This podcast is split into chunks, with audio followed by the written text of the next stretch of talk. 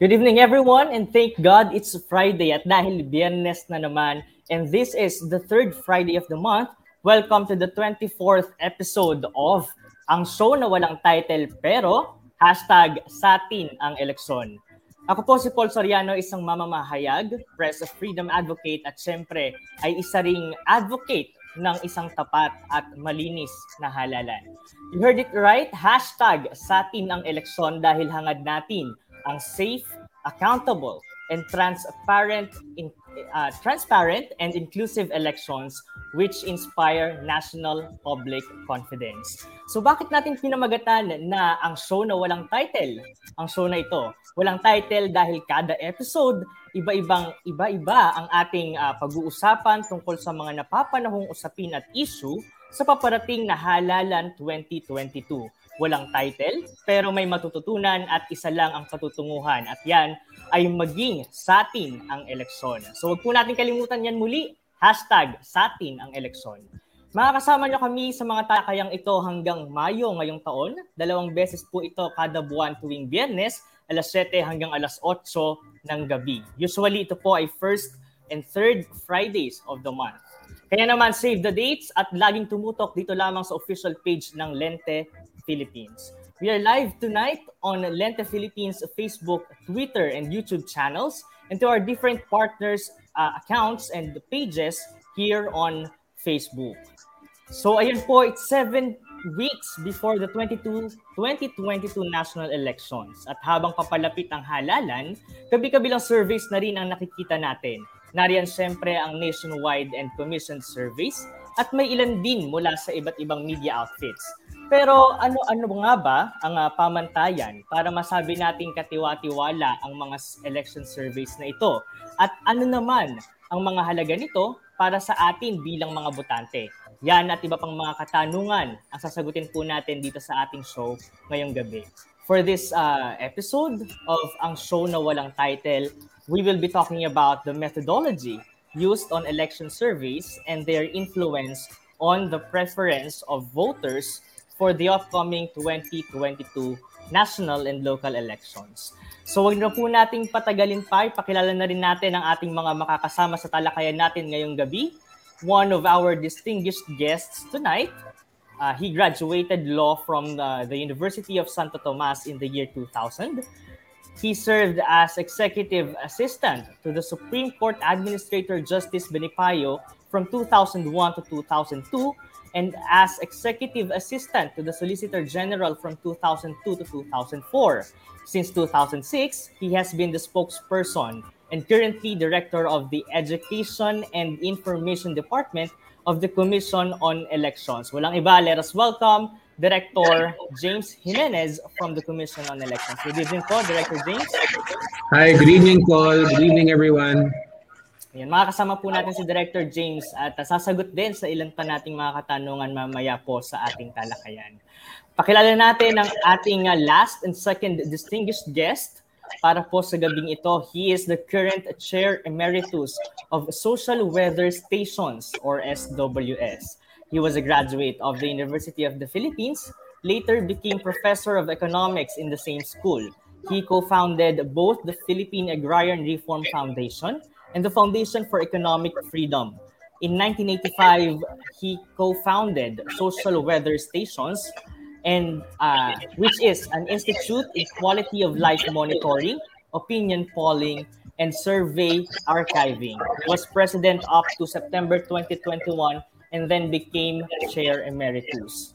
Yan. Uh, magandang gabi po and uh, welcome dito po sa ating uh, programa Chair Emeritus Dr. Mahar Manghas. Magandang gabi naman. Ayan, magandang gabi po ulit, uh, Dr. James and Dr. Mahar. Magandang bago gabi, James. Uh, good evening, Doc. Ayan, bago natin good evening, ang uh, ating mga guests at uh, tumungo sa talakayan ngayong gabi, simulan uh, at bago natin simulan ng ating show, we should uh, share with our uh, audience no again and encourage everyone to share our live stream. We are live on lente philippines facebook twitter and youtube channels. And to our different different partners and uh, uh, accounts and pages here on facebook Lente is also proud to present uh, its official partners for the 2022 national and local elections. Nariyan po ang GMA Network, ABS-CBN News, ABS-CBN Bayan Mo Ipatrol Mo, Rappler PH, and the hashtag PH Vote Coalition, Facebook, Twitter, Commission on Human Rights, Kasama po ang Bantay Karapatan sa Halalan, Integrated Bar of the Philippines or IBP, Election 2022 Coalition, and the Asia Foundation Youth Led. Yan, kabilang ka sa 2022 Coalition. Yan, huwag po natin kalimutan sa mga mag-share at tututok sa ating live stream. Gamitin po natin ang hashtag sa atin ang eleksyon. And also, if you have any questions, comments, or shout outs to our special guests, to our episode topic, feel free to leave them in our comment section and we will get to them later. Yan, simulan na po natin ang ating talakayan. Magandang gabi ulit kay Dr. Mahar at Sir James. At this James. point, um, we would like to uh, give some minutes for our uh, first guest, Dr. Mahar Mangahas, to deliver his speech kaugnay po ng ating topic ngayong gabi. You may go ahead, Dr. Mahar. Good evening. Salamat, Paul. Hindi ito isang speech. Pero marami na rin nagtatanong tungkol sa mga election surveys. Kaya't uh, ang ginawa ko ay sumulat na ako ng isang column at ito ay lalabas bukas sa sa Inquirer, no? Sa weekly column ko tuwing Sabado. Meron kong mga ilang punto na nasa column na ito na ang pamagat ay The Election Survey Scene. Unang-una, meron kaming website, ano, www.sws.org.ph at ang lahat ng mga report namin ay nandiriyan. Kung tungkol sa election ay nandiriyan. Pero sa ngayon, ang tungkol sa 2022 election ay isa lang uh, na-commission noong October 2021 pa by Stratbase, ADRI, na na-post noong Nobyembre pa. So, iyon lang. Of course, maraming nagtatanong, bakit walang nakapost? And this is actually my main message. There's a lack of postings because we have a lack of media sponsorship for a change. This is new. Huh? Actually, we have been involved since 1987 up to 2016. We've and we had a media sponsor every in every election from 1992 to 2016. Manila Chronicle, ABS-CBN, Inquirer, Manila Standard, TV5, and Business World. Okay? At yan talaga ang tradisyon sa democratic countries na ang media ay nag-sponsor kasi hindi naman mura yan ang halaga at tungkulin naman ng media na i-publish talaga. Uh, doon sa maraming service namin, ay siyempre malaki na ang track record namin at meron pang isang summary, kung gusto ninyong summarize, na pamagat Do Polls Influence Elections by our communications man Leo La Rosa, which he presented in 2017 in a conference in Singapore.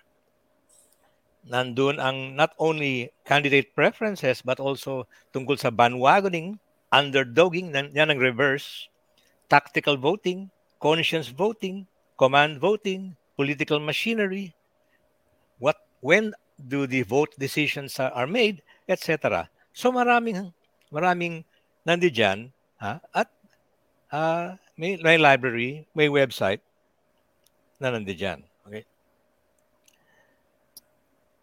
So uh, kung anong nakikita ninyo ng mga ibang surveys ng ibang gumagawa, well, bahala na lang. I mean, uh, ethically, hindi ako dapat mag-comment doon, ano? I mean, kasi this is a kwan, industry naman ito, no?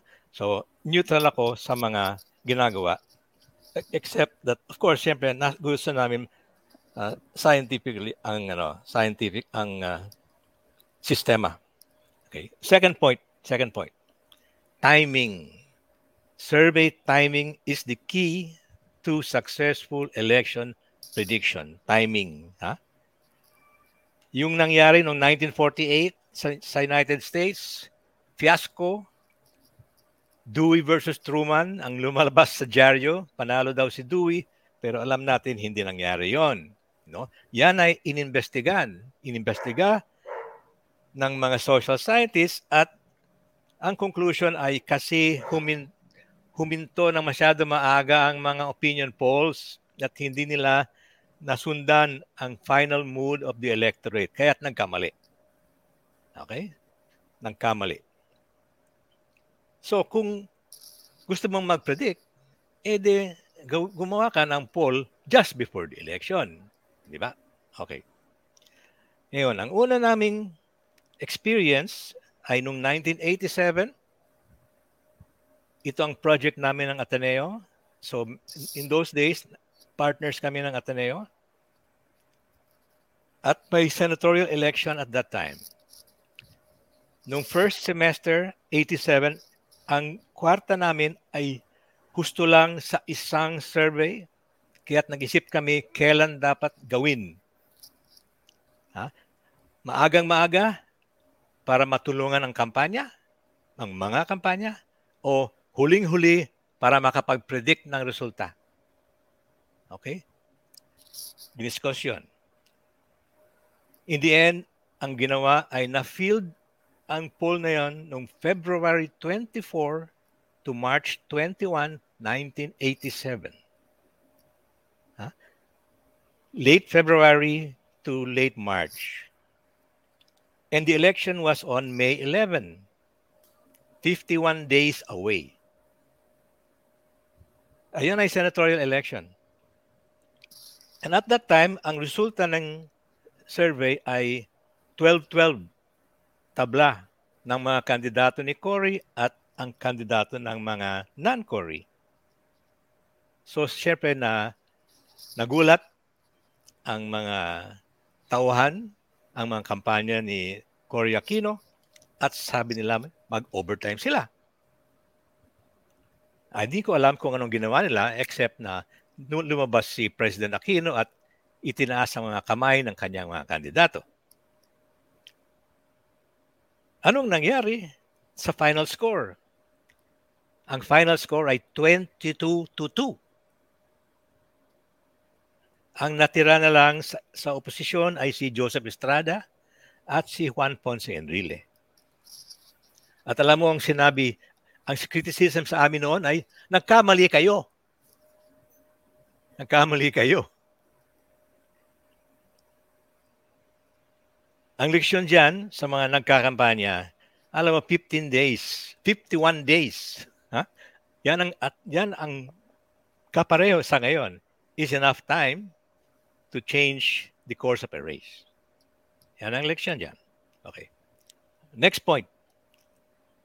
Ano bang magagawa ng election survey at anong hindi magagawa? Okay? O anong magagawa ng, ng doer? Kasi sa surveys may doer, may publisher, ano? May uh, sponsor. Okay? Pero yung doer, ano ang magagawa ng doer? Ang doer ay makakakontrol ng questionnaire design, sampling, interviewing, data processing, and report writing. Ang doer ay walang magagawa sa sitwasyon ng mga sumasagot. Kung sila'y natatakot at balikan sila. Kung sila'y hindi nakakatanda na ng kasaysayan ng politika. At kung nalaso na ang kanilang social media sa dami-daming trolls. Okay? Walang magagawa ang mga survey tungkol dyan. Okay. Next point, nap- at napaka-importante nito. Okay. Honesty in the Commission on Elections. Napaka-importante ito. Kasi, ang kailangan namin ng honest full count para ma- ma-judge, mahusga yung sample count. Kasi sample count lang naman, alam namin yun. Kahit 1,000, 5,000, 10,000, kahit nasa exit poll na 50,000, nakagawa din kami ng gano'n, samples din yon. Ano? Sino naghuhusga niyan? Ang COMELEC. Hindi ba? So, we're all dependent on the COMELEC. Is the COMELEC non-partisan? Para sa akin, kailangan bantayan ng COMELEC, lalong-lalo na sa nangyari kay Commissioner Rowena Guanzon na ang trato sa kanya ay parang hindi hindi non-partisan ng COMELEC. Sa totoo, sa history namin, marami kaming uh, struggles with the COMELEC. With COMELEC. At ang mga struggles na yon ay napunta sa, sa litigation at umabot sa Supreme Court. At dun sa Supreme Court ay nanalo kami ng dalawang napaka-importanteng ruling sa 2020, uh, not 20, sa 2000, sa 2000 na exit polling is protected by freedom of speech. Ha? Kasi ang COMELEC ang nag ang nag-start niyan eh, biglang lalabas sana sila ng bawal ang mag-exit poll. And secondly, na pre-election polling without any blackout at any point of time is allowed by freedom of speech. Kasi gumawa ng mga senador ng so-called Fair Election Act. That's eh, ano? Fair daw. Pero dun sa Fair Election Act ay naglagay sila ng isang hadlang na 15 days blackout ng publication. Hina, uh, nilaban namin yon at nanalo kami noon 2001. And that's one of the fastest rulings in Supreme Court history. Siguro mga tatlo, apat ng linggo lang natapos final decision. Pre-election polling is allowed without any any blackout. Okay.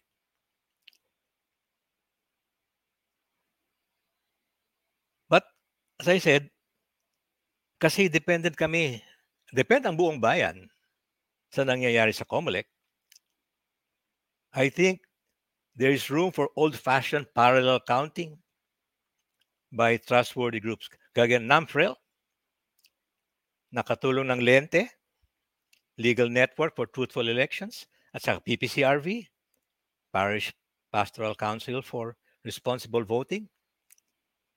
Pati yung vote machine counting kasi mahirap i-supervise. Parang isang black box. Isang black box. Kailangan il- ilabas ang lahat ng mga impormasyon doon. But I was very disappointed last time na hindi ibinigay ang mga impormasyon na gusto ng ni Gas Lagman ng NAMPREL na nasa NAMPREL ng ano, Natkuan. So, hindi ako kontento sa transparency niyan. At Meron din dapat na random manual audit process. Para sa akin, hindi gaanong strict at transparent yung random manual audit system. At sana ay ma magawa yan ng, ng husto. At uh, gaya ng sinabi ko kanina, uh, ang lahat na ito ay uh, ilalagay ko sa column ko bukas. You know? So, salamat din na pinatrabaho niyo ako at uh, nagawa kong tungkulin ko sa linggong ito. Maraming salamat, Lente. Thank you very much po, Doc Mahar. So napaka malaman po nung uh, uh, sinabi ni Doc Mahar and those points or already gave us an overview no kung paano nga ba gumagana in general itong uh, election surveys major considerations at ilan pang mga lessons in history no mula nung uh, sinimulan ang uh, implementation ng mga election surveys. Uh, mamaya po, Dr. Har, himay-himayin natin ng ilang pang mga follow-up uh, points uh, tungkol po dyan sa mga na- nabanggit ninyong points. Uh, at this point, uh, we would like to ask Sir James Jimenez um, probably a uh, reaction po from what Doc Mahar has mentioned and uh, maybe we can also start with ano nga ba yung role ng uh, uh, COMELEC no, when it comes to election surveys. Uh, Doc Mahar already mentioned the Fair Elections Act And uh, if I'm not mistaken, COMELEC also has a law-mandated uh, task no pagdating po dito sa uh, election service. You may go ahead Sir James. Thank you. Thank you very much, Paul. Uh, good evening to everyone.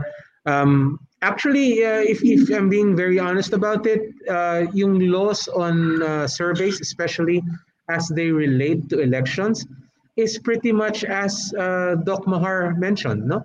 shaped by the Supreme Court victories uh, of uh, SWS. Um, not just SWS, I think. SWS was basically the, the, the tip of the spear. No? Ika nga. Siya yung pinaka-spearhead nung, nung laban na yon. But I think they were they were fighting for for uh, for statisticians and, and survey takers everywhere. I think, and for Filipino people as well, because um, uh, let, let me just be very clear. No, I'm, I'm not throwing Comelec under the bus or anything, but uh, personally, I disagree also with any ban on on surveys. Um, I understand also that surveys uh, survey results can be abused they can be misused by the people who have political agendas, then I think everyone accepts that. But yet, they remain a very critical aspect of our democracy. Mahalagang mahalaga po ang surveys because diyan natin makikita napupulsohan natin ang taong bayan. Sa ganang amin lang sa COMELEC, ang reminder lang namin talaga is that people should not mistake surveys for predictions. Yun po ang pinakamahalaga sigurong aspeto dito sa atin. Ang survey is a snapshot in time. It shows you what the people think at a given time. Now, with the proper science, with the proper mathematics, magagamit mo yan to project where a population will go in terms of their decision. But that is not ironclad. No? I think uh, I think even Dr. Mangas will will agree with me na there has to be room for some surprise. Uh, while while surveys can be used reliably to, to predict future outcomes, it would be wrong to say na basta lumabas na sa survey, lock na yan o sure ball na yan, hindi na yan magbabago. Maaring merong posibilidad na ma-surprise tayo sa outcome ng elections. I also agree with what Dr. Mahanga has said a lot of this depends on the trustworthiness of the COMELEC. Napakarami po. Uh, sa kahit anong halalan, mahalaga po ang, ang integrity at ang kredibilidad ng ating election management body. In fact, I would go so far as to say that if the election management body suffers from too much of a credibility deficit, medyo pointless na magpa-eleksyon and people will reject election results. Kaya nga kami sa amin dito sa COMELEC, no? isa sa mga priorities talaga natin, lalo na may bago tayong chairman, is transparency. Yung sinasabi ni Doc Mahang, mga has kanina na medyo nakukulangan siya sa transparency. We understand that. We feel that.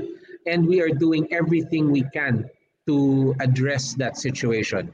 Again, hindi ko nakikitang uh, may conflict to sa sinabi ni Doc Mangahas doon sa mga uh, positions ng COMELEC in the past.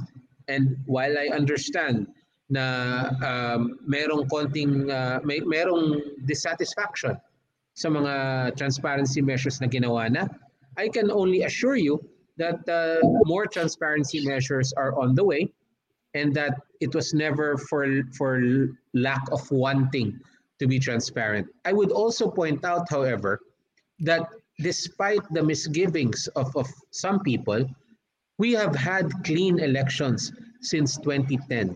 From 2010 to 13, 2016, 2019, kung saan there have literally been hundreds of protests filed against these elections. And yet, none have shown any wrong results or, or false uh, returns kung saan makikita mo na dapat i-annul yung elections kasi bogus. Hindi po nangyayari yan.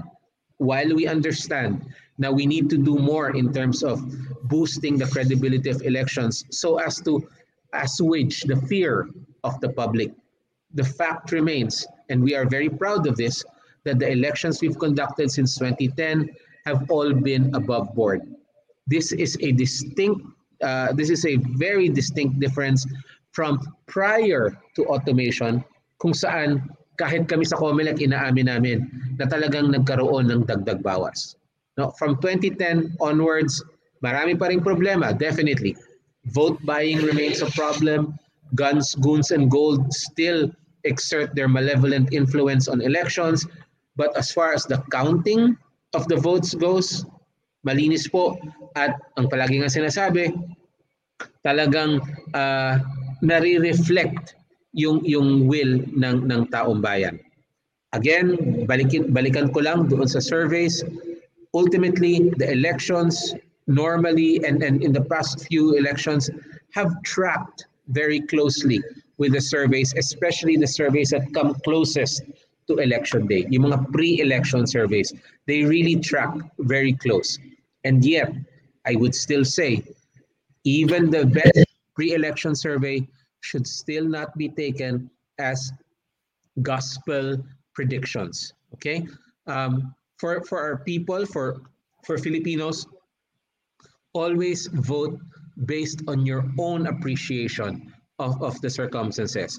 Maganda din kasi uh, isa sa mga effect ng ng ano ng survey kasi kuminsan napapagaya tayo, 'di ba? Yung tinatawag na bandwagon effect huwag po tayo magpapadala sa bandwagon effect. Gamitin pa rin natin ang ating isip. Gamitin pa rin natin ang ating appreciation of, of circumstances. Alamin nyo kung sino tumatakbo, kung bakit siya tumatakbo, anong promesa niya, anong pangako niya, at kung kaya niya ba gampanan yung pinapangako niya. And use surveys as a guide for your study rather than as a kodigo for election day. Maraming maraming salamat po. Thank you very much, uh, Director James. Uh, mahalaga po yung mga paalalang nabanggit ni Director James, no? At uh, we appreciate yung uh, reminders and the honest acknowledgement of of the current problems as far as uh, the Philippine elections uh, are concerned. But just a follow-up question po, nabanggit ninyo kung gaano rin kahalaga no yung uh, surveys, especially for the public. Uh, now, I would like to ask kung ano naman din po ang uh, tulong or ang uh, effect na nagagawa ng mga surveys. Now, we understand that surveys are done independent of the government no? So ito po ay uh, yes, uh, research and survey no? Na third party organization labas po sa government na how does it help? Ito po mga surveys yung COMELEC uh, especially uh, sabi nyo nga po it's a snapshot of uh, of the current reality no? Yung uh, mm. updates no paano naman po ito nakakatulong sa inyo as uh, COMELEC well uh, as far as COMELEC is concerned no um medyo agnostic kami kasi sa survey results eh. Mm-hmm. 'Di ba? Sa amin kasi it should not matter kung sinong leading. It should not matter kung sinong hindi nagre-rank. Ang nakikita naming value talaga ng surveys is in terms of our voter education mandate. Isa kasi sa pinuturo natin sa COMELEC no sa as part of our voter education is that dapat ang botante hindi lamang nakafocus doon sa sinabi sa kanyang magaling.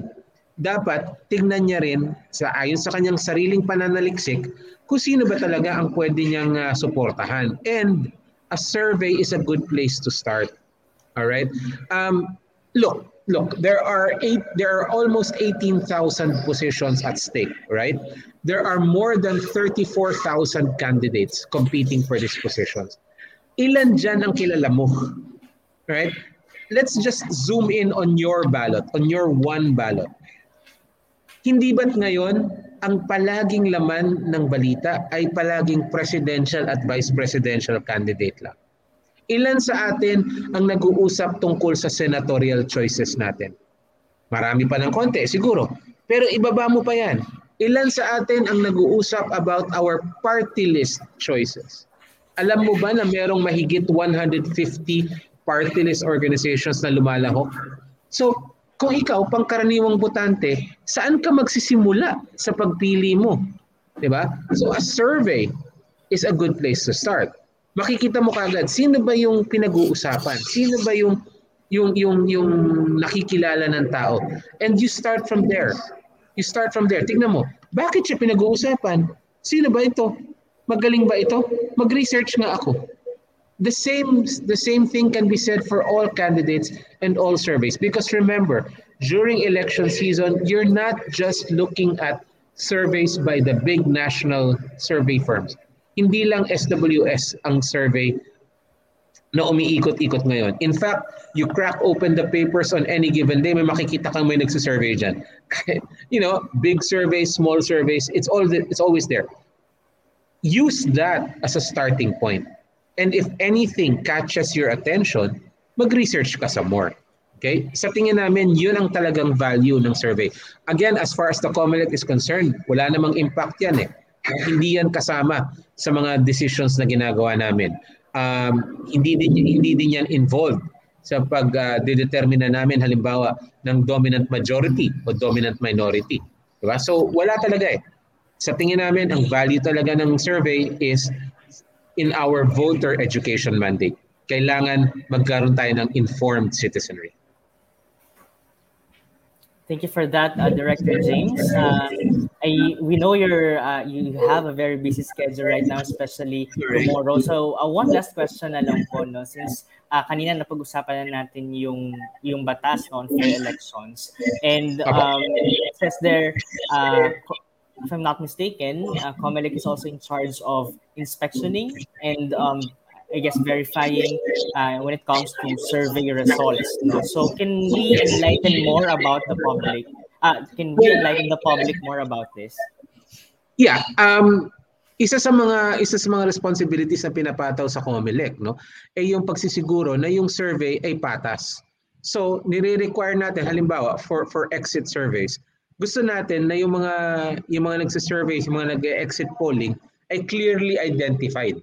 At dapat hindi sila nakikialam doon sa mismong proseso ng voting. Kaya medyo malayo ang ang ang distansyang allowed sa kanila no? That way medyo mas ano medyo mas uh, naka-focus sa pagtatanong lamang rather than may potential for influencing the choice of the voter. Surveys must also reveal uh, the questions that were asked and the methodology for arriving at the survey results. Why is this important This is important because we want to avoid the situation where someone puts out a survey na luto pala yung questions. Okay? Na yung questions pala ay nakaanggulo for a specific result or for a specific outcome. So, uh, pinapakita natin at, at nire-require natin that the surveys reveal kung ano yung questions, ano yung methodology, and kung sino yung nag-commission ng survey because all of these things are important. Okay? They are important for the voters' informed informed appreciation of the survey. Again, it's up to the voter to decide kung tatanggapin niya yung results ng survey. But it's important, it's important na merong basis yung kanyang pagtanggap ng resulta ng survey. And that's, dapat alam niya kung ano yung questions, paano ginawa yung survey, at kung sino ang nag-commission. Thank you very much po, Director James. At uh, that would be the last question po for uh, Comelec and uh, good luck po for the election debates tomorrow. At, at abangan po nating lahat ang uh, Comelec uh, electoral debates tomorrow po yan. Salamat po. Good night, good night everyone. Thank you. Uh, Director James. Doc Mahar, uh, hello. Hello po, ayan. Um, nabanggit po ni Director James kanina, very interesting po, yung uh, ilang uh, requirements po no dun sa pag-implement no, pag-execute ng mga election surveys no. So para po sa benefit po ng ating mga tagapakinig at taga uh, panood ngayon, uh, ano-ano po ba no yung main uh, ingredients kumbaga yung sangkap para sa isang valid at uh, katiwa-tiwalang election survey? Well, syempre, ang nais namin ay uh, scientific sampling. Kung sinabing probability sampling, yan ang, yan ang uh, dapat na gawin. Uh, tingnan niyo na lang ang ang mga dating report namin. Halimbawa, no? Actually, kahit na yung mga present uh, reports namin na hindi tungkol sa sa sa eleksyon, nandun naman lagi ang mga ang mga questions sa mga reports, ang word for word, no? Sa Filipino version. Very reasonable yon. Very Yung uh, identification of uh, the sponsor, that's okay. Lagi namin din uh, ginaga- ginagawa yon. Merong isang uh, technical technical issue lang na ito ay palagay ko kailangan labanan ito. At ito ay tungkol sa mga survey na maraming sponsor na iba't ibang iba't ibang paksa. No? Iba't itong mga tanong nito may sponsor ng isa. Ito naman may isa, may isa. May isa. Eh halimbawa may kasama diyan na mga tungkol sa eleksyon. Kailangan bang i-identify ang lahat ng mga sponsor kahit na yung mga hindi tungkol sa eleksyon? Kasi sabihin na, eh, nagbayad din sila. Ayun ay violation of privacy na. Yun ay violation. Yan ang isang hindi pa nice na isolve na na problema. Okay? Pero we will solve it no in uh, in due time, I hope, no. Yung tungkol sa distansya, alam namin yun, 50 50 uh, meters distance from the polling place. Okay. Nagkaroon nga kami ng eh, bagong t-shirt para ma-identify ang mga ang mga interviewers. So, walang walang problema. Maganda nga ang aming resulta noong 2016 at 2010 sa mga exit polls. At doon nga nalaman ang ang hindi lang kung sinong ibinoto, pero kailan kayo nag-decide anong inyong boto. Di ba? Last week o ngayon lang? In the last two weeks? In the last month? Three months ago? Nandiyan yan. So, hanapin ninyo yung kinuot kong report at nandun yan bukas, you know. Uh, as of this time, mga March, like that, mga 50% lang ang masasabing naka, naka-decide kung kailan, kung sino iboboto nila na pang presidente. Pati dun sa day itself, meron pang mga 15%, 20% ang hindi pa nakapag-decide. So marami pang marami pang uh, uh, uh, consideration siguro at mabuting malaman yan ng mga nagka-campaign. Kasi ang exit poll ay importante kasi at that point, nakapag-decide na sila eh. So, mm. nagre-report na lang sila kung anong nangyari sa kanila, you know. And that's why this is extremely important na may exit poll. Pero hindi magagawa yan kung walang media. Yung walang media. So yan ang, actually yan ang mystery. mystery. Yan ang mystery. Okay? That I think you should you should find out. Bakit hindi sumasali ang media companies para mas magkaroon ng research tungkol dito? Yan ay napakalaking mystery. Alam natin din, nung nangyari sa ABS-CBN, wala na silang ordinary channel. You see? Yan ang isang ano, masamang nangyari sa eleksyon na ito. Pagkukulang ng communication, ng electronic communication dahil sinara ang pinakamalaking network no from, from the ordinary VHS channels. You see? Tanungin natin ang TV5, bakit ayaw na silang mag, uh, mag-sponsor ngayon? Hindi kami, ha? Hindi kami. Magagawa namin kung meron kami resources. Okay? Yan, ang, yan ay technical, technical lang. Okay? Pero bakit hindi pumapasok ang media company dyan? Natatakot ba sila na may na gagantihan sila? Yan ang mas malaking ano, mas malaking puzzle sa election na ito. Thank you very much uh, for that, Doc Mahar. Uh, magandang consideration nga po no, na tingnan din kung uh, ba- bakit merong uh, decline of media sponsorships no katulad po nung uh, nabanggit ninyo kanina but uh, from uh, the from the end of SWS meron na po bang initial findings or mga dahilan na maaari po na As I said tingnan ninyo sa website kung wala sa website wala yan you okay. have, you do not know ano? and we're not we will not comment on other people's kunyari you know Mm-hmm.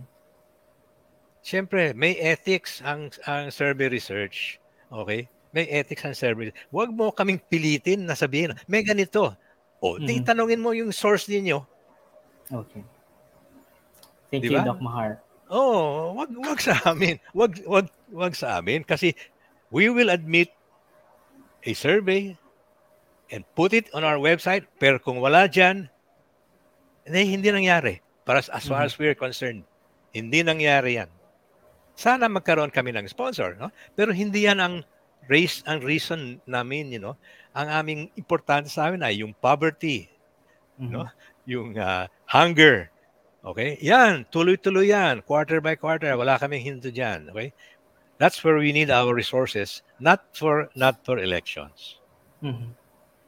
Thank you. Uh, in case of, uh, pupunta po ako, Doc Mahar, sa pre-election surveys, no? Since nandito mm, po yeah. tayo sa period ngayon ng pre-election, uh, can you walk us through, para po sa audience natin, yung fundamental step-by-step process po in terms of methodology ng uh, isang pre-election survey, no? So, uh, Walang difference. There's no difference in the sampling. Okay. Okay? There's no difference in the sampling. So it's it's always representative. Okay? Baka merong additional questions para siguraduhin na registered voter. Mm-hmm. Okay? Kasi may mga hindi pa registered. Okay? Then you have to ask, magre-register ka ba? Yung mga ganon. Okay? And uh, then may mga additional questions kung boboto, boboto ka ba? No? Kasi ipapano kung walang intensyon bumoto. No? Pero mataas ang ano, mataas ang uh, ang uh, participation natin. Mas mataas ang participation kaysa sa Amerika. Ha? Sa mga Pilipino, at least 80% talagang gustong-gusto mag, magbumoto sa sa Amerika. Mabuti kung 50. 50%. Mahina. So kay, ang turnout ang big issue doon sa Amerika. Hindi dito. Dito palaging malaki ang turnout. Okay? Mm-hmm. Mas importante dito yung kung may nanggulo sa listahan. Alam mo, that's another trick, hindi ba? Pagpunta nila sa presinto, hindi mahanap ang pangalan nila. May nanggulo. Oh, ayun, that's uh, disenfranchisement. Okay? Problema yon. Tinatanong din namin yan, nahirapan ba kayong maghanap ng pangalan ninyo? So that's the, import, the importance also of the of the exit poll. See? Mm-hmm. So, Gaano po, maraming pa, maraming tanong-tanong yan. Mm-hmm. Doc Mahar, when it comes to this service, gaano po kaimportante yung uh, sample sa, uh, sample size, no? Uh, yung number of respondents po na nakuha natin? The normal the normal 1,000 or 1,005 or something like that, yan ay may three, plus or minus 3 points at mm-hmm. the national level. So, doon sa mga geographical breakdowns, no? Kung apat lang ang, ang region, ang areas na broken down, eh doon mas mataas ang error, plus or minus 6%. So, yan ay tungkol lang sa gaano ang resources mo para makapag-zoom in ka at the local level. Okay? Basta wag kang wag kang mag-report ng hindi na significant. Wag no, maghanap ka ng Bulacan. Oh, meron kaming Central Luzon, pero yung Bulacan ay kung ilan-ilan lang. Baka wala pa nga yung Bulacan. Di ba? So, that's why you just, the, the responsible reporting, that's in the reporting na. In the responsible reporting, hindi namin pinapasok yung mga hindi hindi wala sa design, no? Yung sa amin, design talaga for Luzon, Visayas, Mindanao, Metro Manila. So hanggang diyan na lang. Huwag ka nang maghanap ng mas zoom pa. Ha? Mm-hmm. Kung kailangan mas zoom pa, edi gumawa ng ano, gumawa ng specific, you know, specific survey diyan. Actually, yung mga schools, yung mga universities, yan ang dapat natungkulin nila. Proud kami sa Bohol. Ang Holy Name University of Bohol, nag-train sa amin yon. Palagi silang may poll. The Bohol poll, ang tawag niyan. And syempre, pinapasok din nila yung, yung election. Okay? Dapat sa lahat ng mga lugar. Kasi ang dami-dami naman eskwelahan, no? At may hmm. mga capacity sila, no? At magandang training ng research 'yan. Ang pum, ang gumawa ng mga ng mga surveys, no? Especially Kapag tumama yan sa election result later on, yan ang nagiging credentials nila na okay sila. Ha? Tama Mhm. sila. Okay? So maraming mga bago. Mga bago. Pero wala pang credentials hanggang hindi pa tapos ang election para makita nila ano, anong ano ang record. May record pa. so yung mga yung mga freshman, yung mga rookies ngayon, ah, next, okay yan pag tumama ka, and then tell us what happened next time. Mhm. Doc, Pero you already... namin ginawa, so we're not worried about that eh. Mhm.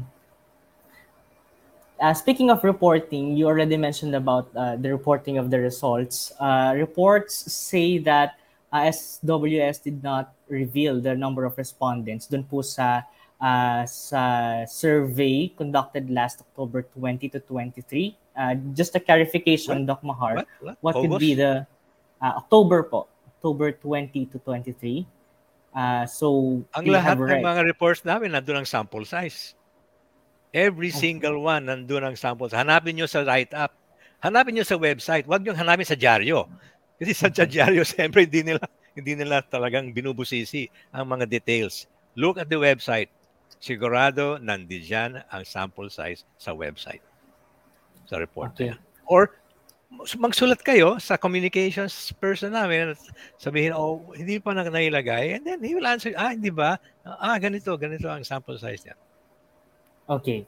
So we'd like to note that uh, communication lines are open po for Yes, uh, Leo La Rosa is our communications guy. That's why I put his name there. Ah, Okay. Thank you for that, Doc. Mahar. Okay. Uh, I I would like to go back doon po sa na-mention ninyo na kahalagahan ng role ng media when it comes to election surveys, na especially po uh, be it exit polls man niya or pre- pre-election surveys.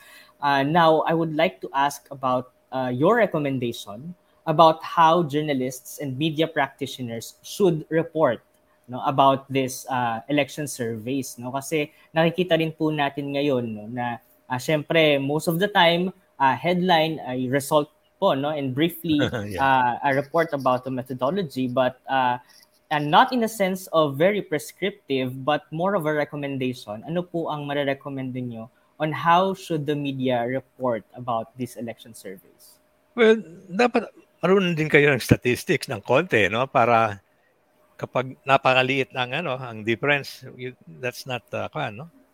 That's not uh, accurate anymore, no?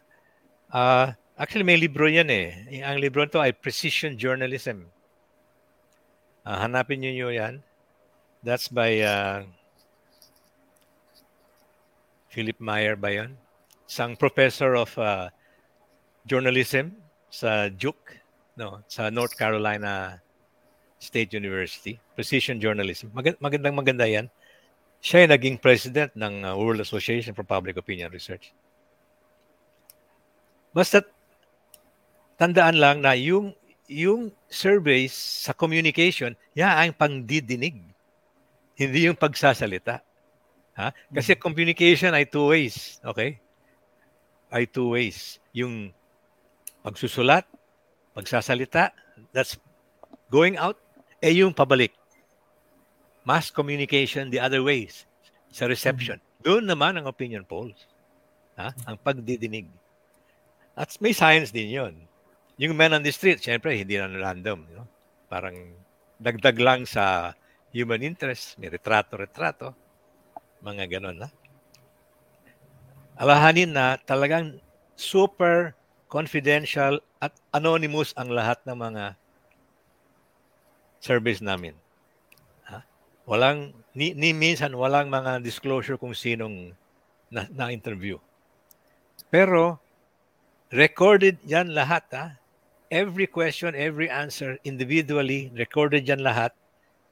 Nakanumero lang ang mga ang mga respondents walang walang pangalan nakanumero lang at uh, at siyempre yung mga saan ba yun pero hindi naman yung address nila mismo ha?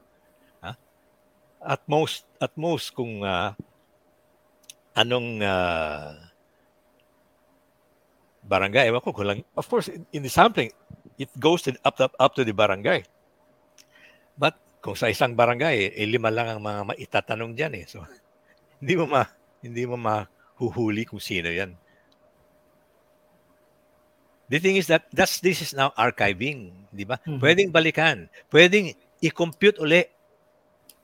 Ha? Pwedeng i-compute uli at yung ba talaga ang resulta? Arithmetic lang naman 'yan, no? So, pwedeng pwedeng i i-process ulit. Tama ba ang tama ba ang arithmetic na 'yan? Mhm. Thank you, Doc Mar. So I guess it's... Almost 2,000 na ang mga ang mga surveys namin, no? Mhm. Na na nagawa namin at lahat na 'yon ay nakatago Mhm. sa archives namin at may mga backup copies na 'yon. Ha? Yan ay pang research. Yan ay pang research.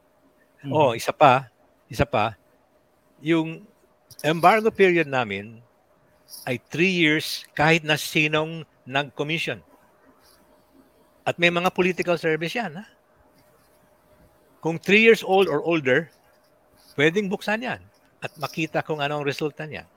May mga pri- may mga private service yan, you know, provincial, city, mga, ang dami-dami nun. Pwedeng buksan yan at pwedeng pwedeng pag-aralan. Yan ang ano, yan ang isang treasure chest ng data. Okay, thank you for that, uh, Doc Mahar. So I guess it's more of of a horse race journalism versus precision journalism at this point. right? Well, sy- syempre, interesting ang horse race journalism. Okay? Mhm. Pero para magkaroon ng data diyan, eh kailangan meron kang maraming mga retrato. Mhm. Hindi one, hindi one lang. Ha? At least, dapat mga lima o anim. Ha? Okay? Dati meron kami niyan. Kasi may media. Media sponsor. Okay? Eh, pero, ano ngayon, ano ang nangyari at ayaw nilang pumasok ngayon? Palagay ko, ito ay relasyon sa administrasyong Duterte. Pero wala kaming alam doon. No? Mhm. Tatungin mo yung mga media moguls kung ah, bakit hindi na pumapasok dyan. Mhm. O baka yung mga friendly lang. Ay, no? Ewan ko. Ewan ko. Hindi yan ang tungkulin ko. Ha? So, Thank you. Uh, one last question, Dr. Mahar. Uh, we have uh, noted from your previous uh, statements that, uh, of course, um, surveys are uh, a snapshot of the current reality, right? Kung ano sinong nangunguna. But uh, so most likely, it uh, also helps uh, the uh, campaigners, the uh, candidates on maneuvering and how to navigate better their campaigns. But as far as the public is concerned, ano naman po yung uh, masasabi natin na benepisyo niya at halaga niya para naman po sa mga botante? tinatanong din namin yun eh. Ha? Sa mga surveys namin. We have, we have done that in the past. Ha? Mhm. Naapekto ba kayo? At sa totoo, ang karamihan ay sabi nila wala kaming pakialam. We don't care about that. Ha? Yung mga bandwagoners na gusto nila yung Yamado, may, may porsyento yon Maliit. Yung mga underdog, may porsyento din sila. May- nangyari nga na mas madami yung underdog kaysa sa yung mga Yamado, Yamadista. Ha? Jihadista, Yamadista, especially sa mga senator. Nang, nangyari na yon Okay? But that's, uh, anybody can, and they're entitled, di ba, to change, to change your mind. At nag-change mind. But most, most of the time, people say, walang, walang epekto sa akin yan. Which is, not that that's good, but it, it's okay too, ha? Palagay ko ang pinaka-importanting effect ay at least may listahan sila. Nakikita nila, pwede nilang i-clip doon sa newspaper, no? O, ito pala ang mga candidates. Mhm. Doesn't say anything about kung mahusay sila, but at least may listahan sila. Mhm. Pwede lang subaybayan, you know? Oh, ito, subaybayan natin ito. Ganun. Okay. Thank you very much, uh, Dr. Mahar. So I guess that's all the time that we have. Uh, once again, that's SWS Chair Emeritus Dr. Mahar Mangahas. Maraming salamat po for your time, uh, You're Dr. welcome. Mahar, and good evening. Thank you, thank you. All right. So nakasama po natin ngayong gabi ang uh, COMELEC uh, Director, COMELEC Spokesperson Director James Jimenez at si SWS Chair Emeritus uh, Dr. Ma- Mahar Mangahas at uh, pinag-usapan natin kung ano nga ba ang halaga ng uh, election surveys, paano ito ginagawa at isang pasilip dun sa methodology no So sa ngayon ay uh, tinuturo ring dahilan no, kung na dapat pagtuunan ng pansin pagdating sa election surveys ang kahalagahan din ng tungkulin ng mga mamamahayag, media practitioners, and Filipino journalists sa pagsisiguro no, na maayos din na nakukuha ang pulso ng masa at ang kahalagahan din ng uh, uh, maayos na pag-deliver uh, ng uh, mga resultang ito sa uh, or pagre-report ng mga survey results sa publiko. Ayan. Maraming salamat po sa lahat ng tumutok at nakibahagi dito po sa ating talakayan ngayong gabi. At huwag na wag po natin kakalimutan na sama-sama tayo para sa hashtag SATIN, Safe, Accountable, Transparent, and Inclusive Elections uh, sa darating po na May 2022. Ang uh, show na walang title is also on Spotify if you want to revisit our episodes. Our previous episodes are also available on Spotify. Please subscribe also to uh, at Scribd on Lentes by monthly newsletter Aninaw and, our, and on our TikTok account at Lente Philippines. Lente is also currently conducting its regional assemblies of chapters and partners in Manila and Cagayan de Oro. Please look forward to their upcoming public education activities. Abangan po natin yan. And uh, last is Lente has recently launched its radio show for persons with disabilities entitled Dapat Puede at uh, 702 DZAS FEBC Radio TV. Please watch out for our coming ep- upcoming episodes. Pakatutukan din po ang mga susunod pang episode ng ang show na walang title. Dito lamang po yan sa Facebook page at YouTube channel ng Lente Philippines. Ako po muli si Paul Soriano at magandang gabi po sa ating lahat.